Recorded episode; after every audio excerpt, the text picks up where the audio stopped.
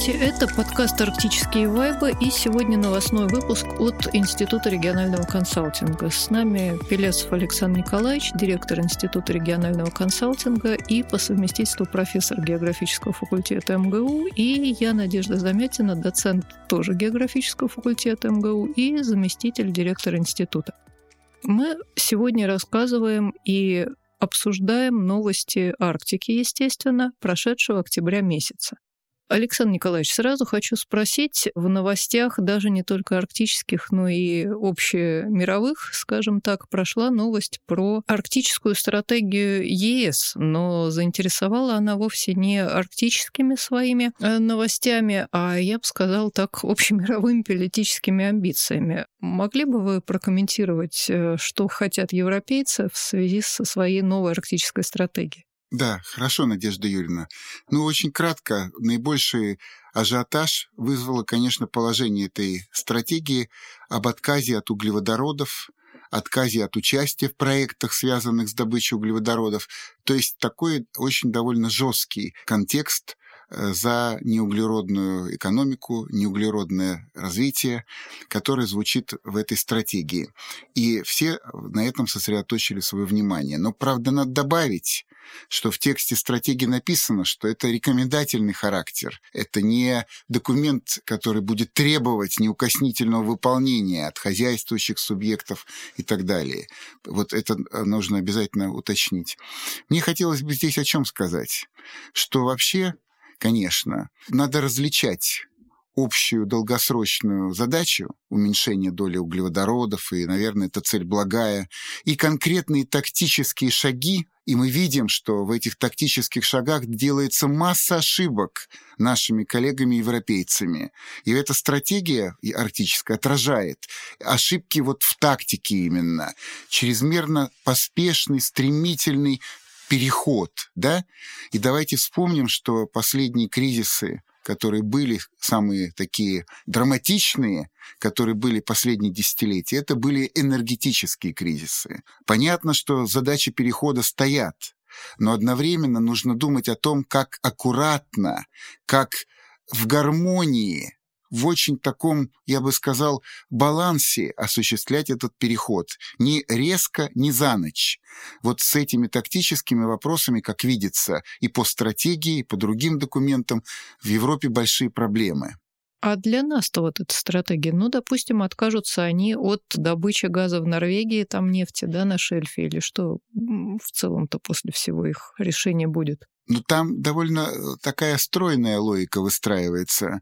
То есть не участвуем в проектах, по разработке. Простите, я перебью. Это означает, что Франция должна уйти из нашего проекта СПГ Сабетта, наш ключевой экспортный проект. Да? Ну да, вы говорите о Тоталь. Конечно, э, если бы это э, положение стратегии носили бы характер директивный, то именно так. Но, повторяю, там написано, что это все рекомендательно, и на политику хозяйствующих субъектов, компаний крупных, конечно, влияние такого директивного не оказывает. А вот очень много говорили наши, получается, сейчас коллеги-журналисты о том, что там еще и запрет другим странам на добычу углеводородов в Арктике. С этим как быть? Это все-таки ну, наша суверенная территория, да, но там в основном, конечно, это касается все-таки Европейского Союза. Вот, и здесь что важно еще сказать, что в самом Европейском Союзе и в арктических странах тоже бывают разночтения.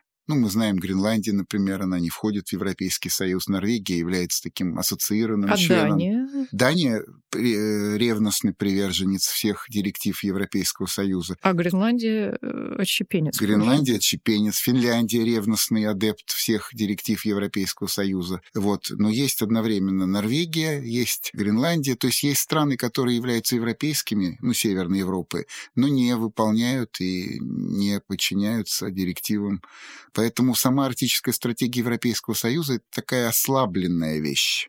Потому что Арктика Европейского Союза – это такое понятие, в общем, небольшое, очень небольшое. Но главное, чтобы они действительно не помешали в наших каких-то планах. И вот о нашей Арктике хотела спросить. Так все-таки что с климатом происходит? Я смотрю, вот Росгидромет выступил с определенными новостями, так скажем. Но здесь э, идет продолжение линии. Я бы, знаете, сказал Надежда Юрьевна, что, наверное, отличие только в том, что сроки все раньше. Если говорили о круглогодичной навигации там где-то в горизонте конца 20-х, да, то теперь уже вот 23-24, то есть все ближе, все ближе, безледовая Арктика с круглогодичной навигацией. Но в прогнозах радужных прогнозах. Реальность, конечно, может быть осторожнее и дольше ждать этих вещей. Вроде как окончательно должна освободиться Арктика. Вот я читаю со ссылкой на Росгидромет к 50 году будет свободный проход по всему Севморпути без ледовых проблем, скажем так. Но это осторожнее, это более консервативно, конечно, потому что мы слышим заявление про 23-24,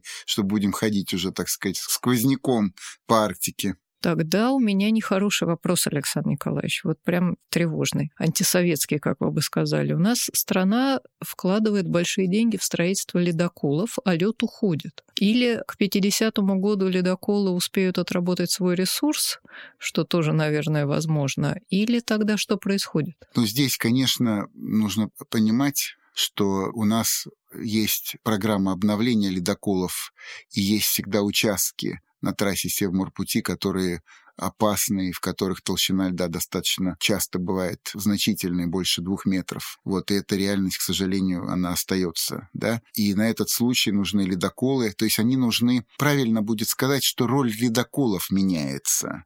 От ледокола, который конвоир, постоянно сопровождающий навигацию арктическую, он превращается в такого сторожа, который расставлен по частям Севморпути, и дозорный смотрит за ледовой обстановкой, и, если нужно, приходит на помощь. Чип и Дейл спешат на помощь. Да-да-да, вот роль другая. От такого постоянного, значит, сопровождающего тебя, патрулирующего, да, до дозорного, который расставлен по участкам Севморпути и включается в надлежащих случаях для предоставления ледокольного сервиса. Вот дело идет, наверное, к этому, потому что вот эта турбулентность ледовой обстановки, которая, конечно, стала больше, чем была амплитудность, да, и динамика изменений ледовой обстановки на конкретных участках, все это же очень-очень ускоряется. Вот. И это требует большей оперативности в работе самих ледоколов. То есть вот та рутинная проводка караванная, к которой мы привыкли, вот так идем с Тамарой парой, да, с ледоколом, это, конечно, наверное, все уже остается в прошлом приходит турбулентность, приходит быстрая смена обстановки с возникновением угроз и одновременно исчезновением там, где привычно с льдом было, а теперь его нету. И вот это, к этой реальности надо привыкать. Мельтешащая, быстро меняющаяся, калейдоскопичная реальность ледовой обстановки. Вот так.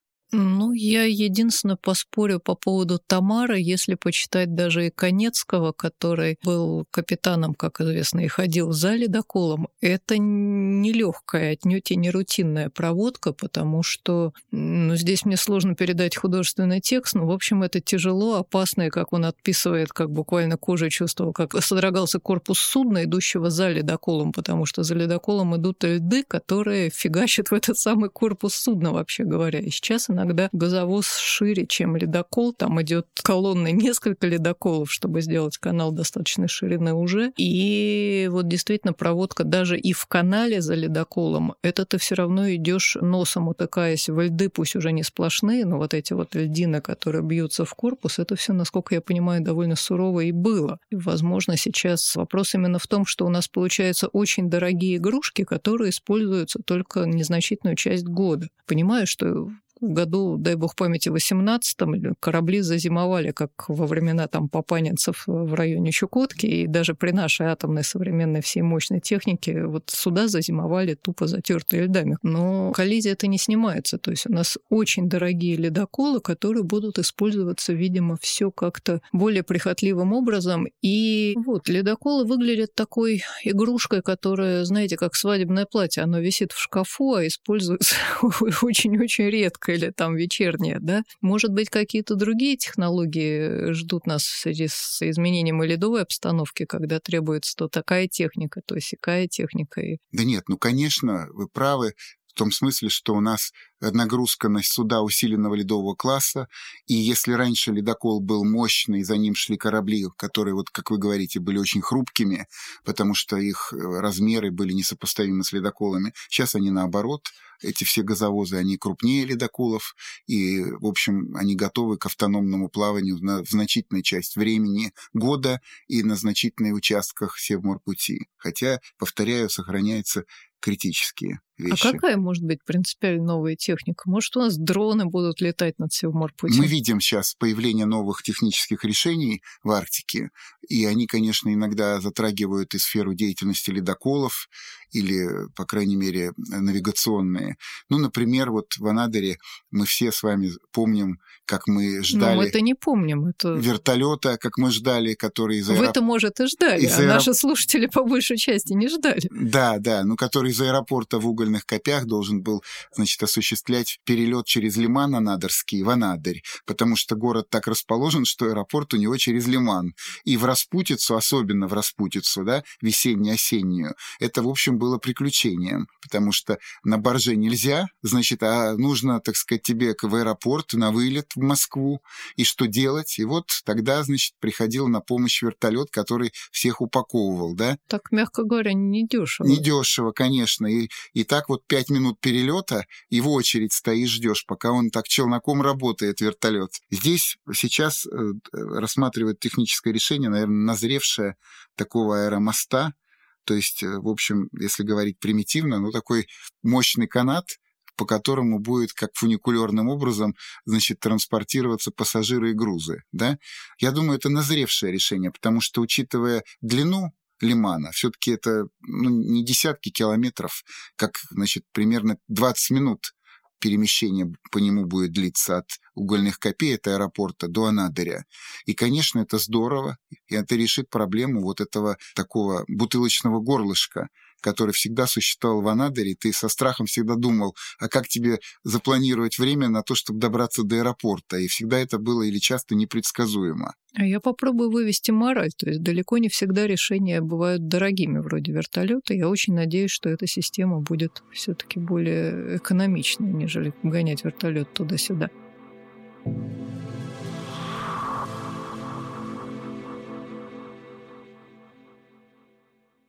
Александр Николаевич, а что вам понравилось? Вот вы каждый месяц придирчиво редактируете бюллетень арктических новостей. В этом месяце что бросилось вам в глаза? Ну, мне понравился очень сюжет с роботами, честно говоря. Э, Китай с ледокола со своего, Сиюлунь, он уже использовал э, роботов для того, чтобы в высокоширотной Арктике морской, чтобы снимать данные по Срединному хребту и по э, вообще подводной обстановке. Вот это очень интересно мне показалось. Почему? Ну, тут потому что очень проявилась такая логика политики Китая арктической.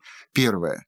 Мы работаем в зоне нейтральной, ничейной, в и смысле? там ну, ну, в смысле... Где они взяли в Арктике ничейную Ну, зону? есть у нас же, сейчас мы понимаем, по конвенции он по морскому праву, когда мы отказались от вот этого секторного деления, который до Северного полюса, да, возникла вот эта зона, да, но мы которая... сейчас за нее активно боремся. Да, но пока-то она является зоном, что называется, международного наследия, да, и вот Китай целенаправленно работает за то, чтобы заниматься и исследовать запасы, и рыболовством заниматься в этой именно зоне. Понимаете, это его долгосрочная политика.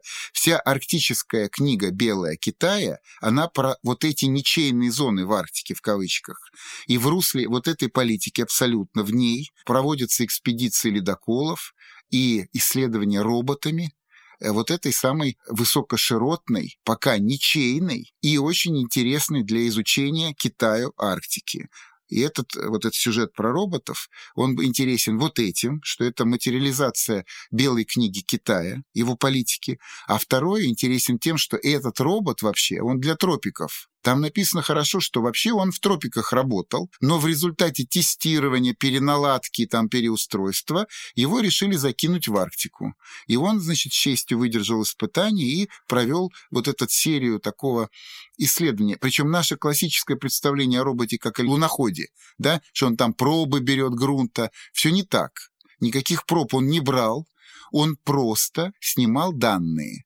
То есть он вел сбор данных морской обстановки, морских течений, значит, рельефа дна, э, текстуры. И вот просто набор этих цифр, да, получаемых, вот это было основой работы робота, результатом, вернее, основным результатом работы робота. Это любопытно, потому что он, по сути, работал как датчик, такой мощный, начиненный электроникой дистанционный датчик. Мне интересно даже другое. Это же очень бьет с общей тенденцией присутствия Китая в Арктике. Мне как раз в этом месяце, это, конечно, не федерального значения новость, но удалось послушать доклад о китайском спутнике, который занимается мониторингом ледовой обстановки. Они, по сути, создают базу данных по ситуации ледовой в арктическом бассейне, теперь, соответственно, о подводных течениях, о состоянии морского дна. И получается, что Китай постепенно-постепенно, но становится владельцем очень мощной, мощной и как бы не лучшей в мире базы данных по Арктике. А у нас время такое, что кто владеет данными, тот владеет ну, всем остальным. Я, Надежда Юрьевна, полностью с вами соглашусь, что доминируют системные решения.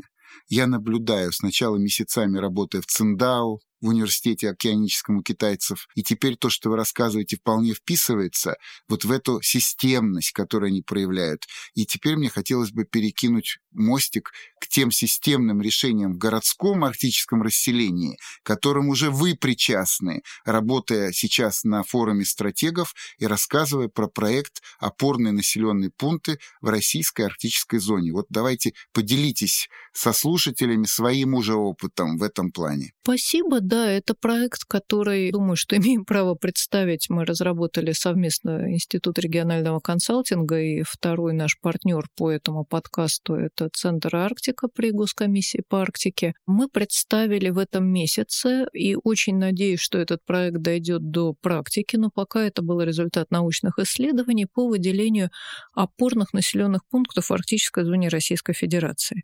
Некоторые очень жестко это понимают как пункты, которые как бы самые главные, но мы, когда исследовали, поняли, что в Арктике как бы не главных-то и очень сложно определить, потому что населенных пунктов вообще мало, они очень редко расположены. И зачастую, особенно в Восточной Арктике, небольшой на сотни буквально жителей поселок выполняет крупнейшую базовую функцию. Это логистический центр, это медицинский центр, единственный на сотни тысяч километров, а то и тысячи. Это центр, который позволяет выйти в интернет в случае чего, там выйти вообще на связь в случае случае любых чрезвычайных ситуаций, там природного техногенного характера и так далее. Опорные населенные пункты в Арктике можно понимать очень широко, потому что, а, смотрите, во-первых, да, центр в малонаселенной местности – это центр всего. Как нам коллеги рассказывали, допустим, там пенсия, зарплата приходят на карточку, а единственное место, где можно, извините, снять эту пенсию с карточки, это в столице Улуса, в северных э, районах Якутии. И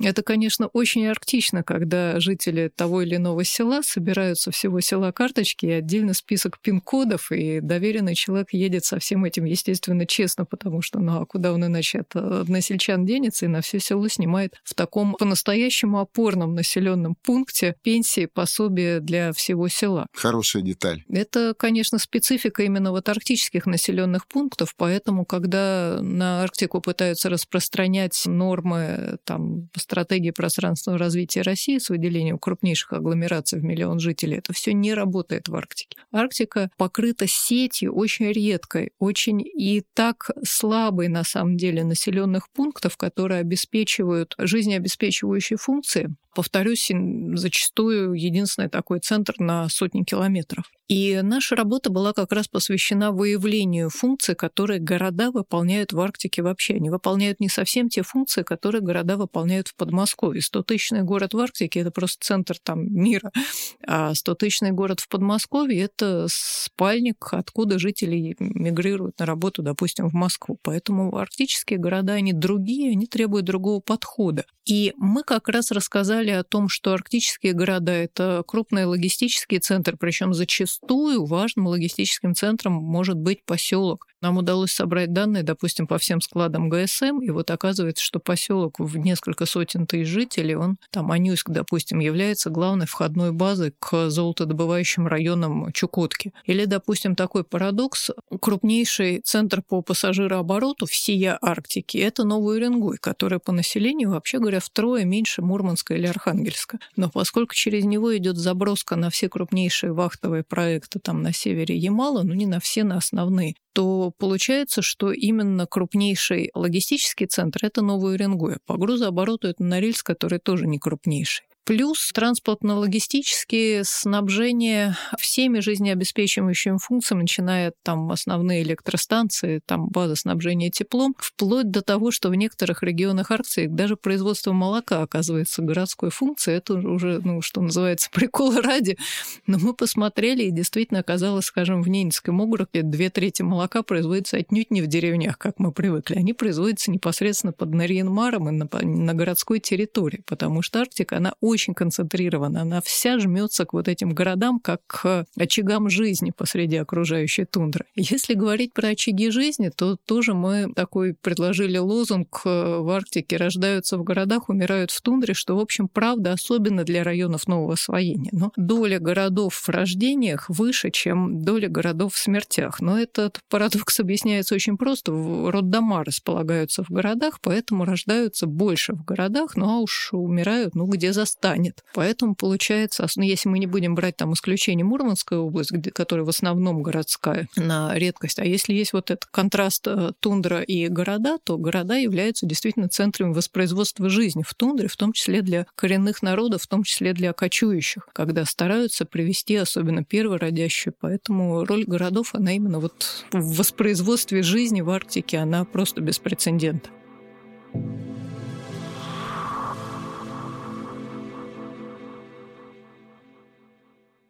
Надежда Юрьевна, хотелось про Норильск отдельно. Там есть сюжет, что намораживают мерзлоту, правильно я понял? Чтобы ну, устойчивость... не совсем мерзлоту. В Норильске там какая ситуация? Это, конечно, город, который был у нас образцом технологий освоения Арктики в советское время, и в том числе строили по норильской технологии по всему Крайнему Северу, там, где есть мерзлота в советское время. В чем там штука? Ранние норильские дома строили так, что их фундаменты упирали непосредственно в гранитный фундамент, который выходит вот в исторический исторической части Норильска. Когда город стал разрастаться, на всех вот этого скального фундамента не хватило, и дома стали строить уже непосредственно на других э, менее прочных породах и с многолетними мерзлыми элементами, скажем так. То есть породы представляют из себя частичный лед. Строить на этом тяжело, и была разработана известная технология вмораживания свай в мерзлоту с потеплением климата или с растеплением локальным. Это может быть связано с чем угодно, с неправильной эксплуатацией эксплуатации дома, когда там горячая вода вытекает на грунт, например. То есть разные могут быть факторы, абсолютно здесь не нужно все связывать на потепление. Но так или иначе, лед, который держит сваю в вертикальном и, главное, неподвижном состоянии, он в некоторых случаях разрушается. Была специальная программа пионерная, здесь Норильск выступает как такой пилотный объект по реновации жилого фонда. Было определено некоторое количество домов, которые надо просто спасать именно в силу того, что их свая из мерзлоты вытаили и утратили устойчивость. И прям-таки, ну не то чтобы мерзлоту, но есть определенные приборы, которые позволяют охлаждать грунт вокруг жилых строений. Термостабилизаторы, я так понимаю, это одна из технологий. И речь идет именно о разработке технологий, о спасении домов многоквартирных, которые стоят, и предполагается, что их нецелесообразно сейчас выводить эксплуатацию, а наоборот, надо, ну, по сути, спасать, причем спасать тоже здесь в Арктике многое работает наоборот. В Норильске давно с советских времен известен был лозунг «берегите мерзлоту». Вот. И если мы везде боремся за тепло, то здесь борются за холод, за холод грунта, чтобы этот грунт прочно держал э, сваи. Уж раз технология была такая, что дома строили на вмораживаемых в мерзлоту сваях. И ощущение возникает, что это дешевле, да, чем сносить и проводить новое строительство. А, ну, снос пятиэтажки, я знаю, по воркутинским расценкам, это 3 миллиона, это тупо снос если вот аварийная пятиэтажка, эта тема стоит, конечно, остро. И если там разрушения такие, что уже, что называется, несовместимы с жизнью, в Норильске довольно много домов, которые просто уже, да, действительно снесены, потому что разрушения такие, что починить уже нельзя. Здесь надо смотреть индивидуально, как это часто бывает в Арктике. И возвращаясь к теме опорных населенных пунктов, здесь э, буквально с каждым городом, с каждым поселком приходится работать индивидуально. В этом специфика Арктики, что здесь практически не используют конвейерные какие-то массовые оптовые технологии. Здесь в одной ситуации э, надо там ветроэнергетику применять, в другом случае мерзлоту вымораживать. С той же мерзлотой есть способ, когда наоборот ее сразу э, уничтожают, ну, растепляют, и уже без мерзлоты строят. Но в каких-то ситуациях сохраняют мерзлоту. И вот э, необходимость принятия решения буквально для каждого метра в Арктике, она постоянно существует. И вот отсюда я вернусь к теме опорных пунктов. Самая это главная их функция – это как раз интеллектуальные инновационные услуги, потому что вот решить, где вмораживать, где растеплять, где обдувать ветром, где от ветра защищать, это по большому счету можно принять только на месте. Арктические города важны как центры именно исследований. В этом их историческая функция еще с советского времени. Тут мы пришли к такому парадоксальному выводу, что арктические там, города или крайнего севера советские города, они были знаете, с 30-х годов постиндустриальные. Но они были постиндустриальные по неволе, не от хорошей жизни, потому что в Арктике известна неэффективно обрабатывающая промышленность. Поэтому либо сырье, либо действительно интеллектуальные услуги. Сервис. Сервис, но начиная от геологических исследований, часть, конечно, работали московские ленинградские геологи, но часть работ проводится непосредственно на севере, причем круглогодично работают геологи в кернохранилищах, например, или работают работа по внедрению новых технологий, она тоже производится на месте, потому что, как здесь можно вспомнить классика инноваций зарубежной Фельдмана о том, что идеи лучше преодолевают коридоры и улицы, чем материки и океаны. Поэтому, конечно, если речь идет о сложном технологическом процессе, то разработку стараются приближать к непосредственным местам ее внедрения и применения. Поэтому арктические города — это нефтесервис, это вот э, службы все, которые касаются строительства в сложных условиях, условиях и на вечной мерзлоте. Это та же гидрометеорологическая, допустим, служба. Я не имею в виду те самые пункты, в которых ведется наблюдение погоды, но обобщение уже. Допустим, Архангельск — крупнейший центр э, гидрометеорологического обслуживания Севморпути. И мне часто приходится отвечать на вопросы, почему вообще северные города нужны. Ну хорошо. Основной продукт, там вклад в воловой региональный продукт Арктики производится сейчас на месторождениях. Это за пределами городов, это добыча нефти, газа, понятно там Севморпуть, но в городах расположены отрасли, мы их между собой называем вето-отрасли, без которых все остальное просто не будет работать. Вот та же гидрометеорология, хорошо, если мы ее уберем, но все 80 миллионов тонн по Севморпути достигнуты не будут по определению, хотя в деньгах работа гидрометеорологов оценивается обычно меньше, чем совокупный объем стоимости там, газа Сабетта, допустим. Но метеорология, нефтесервис, строительные технологии, э, работа мерзлотоведов, работа геологов, работа людей, которые занимаются полярной медициной тот же самый. В советское время мощная была сеть э, инновационных в прямом смысле, в нормальном смысле слова, центров по разработке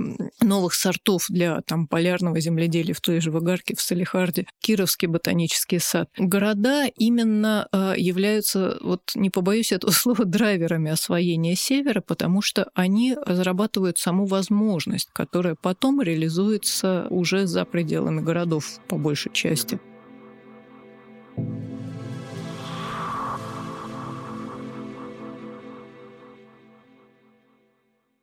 Расскажите про Samsung, пожалуйста очередное подтверждение примера того, что, к сожалению, пока наши крупные ресурсные компании преимущественно высокотехнологичное оборудование заказывают у западных партнеров. Ну, партнеры западные это в том числе и Samsung, и норвежские, канадские фирмы и так далее. И, конечно, возникает вопрос, что при такой потребности которая существует в российских новых проектах, в новых технологических решениях, продвинутых технологиях. Ответ пока идет из-за границы на этот вызов. А, конечно, желательно, чтобы на этот вызов был дан ответ отечественный, то есть ответ собственными машиностроителями, своими инженерами, что было, в общем, в советское время и что императивно стоит сегодня несмотря на все вызовы глобализации, мирового, так сказать, сотрудничества технологического и прочее. И тем не менее для России, естественно, конечно, все-таки иметь и свои технологические решения по тем новым вызовам, которые связаны с освоением проектов сжиженного природного газа, ну, освоения и обустройства заводов в Арктике по сжижению газа и так далее, нового, что связано с морской логистикой, с, с северными схемами вывоза на азиатские рынки, новые для нас, возникшие последние 15-20 лет. Северные арктические города, еще раз повторюсь, это скорее города про сервис и про, что еще не сказали, обеспечение кадрами. У нас, когда мы проводили социологическое исследование, один респондент сказал замечательную фразу, которую я с тех пор всегда цитирую. «Родившись э, в Арктике, я уже как бы имею бесплатное дополнительное образование по тому, как жить здесь, как там заводить машину в мороз и так далее». В этом плане абсолютно беспрецедентна значимость есть арктических образовательных центров. Да, я понимаю, что наиболее талантливые ребята могут обучаться там в МГУ, хоть в Оксфорде. Это безусловно, я не отрицаю роли вот передовых университетов. Но то, что Арктика, безусловно, должна иметь свои образовательные центры, это очень важно, и это тоже функция арктических городов, это готовить кадры из местных же ребят для работы в тех условиях, куда они уже приспособлены. Если компания будет приводить э, новых каких-то из других районов людей, то это тоже возможно, но там идут огромные затраты и э, моральные, и физические самих людей, которые приезжают на адаптацию, и тех, кто их привозит. Хочется закончить, наверное, на хорошей ноте, потому что для ну, москвичей, с кем общаюсь, часто приходится объяснять, а почему бы вообще всех оттуда не переселить? Да потому что есть масса людей, которые, наоборот, любят и хотят жить в Арктику, как тот самый респондент, которому я очень благодарна за эту фразу про дополнительное образование. И очень надеюсь, что работа с опорными населенными пунктами, коих у нас получилось порядка 130, то есть мы постарались никого не забыть, конечно. На наших сайтах двух организаций можно посмотреть э, материалы. А вот очень надеемся, что действительно удастся эти города закрепить, и если не вырастить в них население, такая задача никогда не стоит, потому что зачастую это и нецелесообразно, и не нужно. Но сделать эти города удобными, действительно вписанными в процесс освоения Арктики и ну, процветающими, наверное, очень пафосно, но уместными и, э, главное, понятными. Мы пытались доказать, что освоение Арктики — это такой двухтактный процесс, где только на одном конце добыча нефти, как говорят профессионалы, а на другом конце — это его интеллектуальное обслуживание вот в городах вот этих арктических. Ну, можно только согласиться с тем, что вы сказали, добавить, что и, конечно, арктические города должны быть местом мужания российской молодежи, которая, пусть не на всю жизнь, но на какой-то период своей нау- профессиональной биографии будет там приносить пользу, будет э, своим трудом и проходить закалку такой, ну, как бы в хорошем смысле экстремальности природной. Эта закалка потом окажет воздействие на всю последующую жизнь уже где бы эта профессиональная жизнь в России не протекала. Но включить в эту профессиональную биографию участок и период, отрезок временной, связанный с арктическими городами, мне кажется, очень, очень полезно для российской молодежи современной. Здесь интересный поворот не только приносить пользу Родине, как раньше говорили, но и чтобы Арктика принесла пользу личной биографии. Я думаю, что к этой теме мы еще вернемся. Следующие новости у нас через месяц, когда мы поговорим об арктических новостях ноября. Всем всего доброго. Спасибо, всего доброго. До свидания.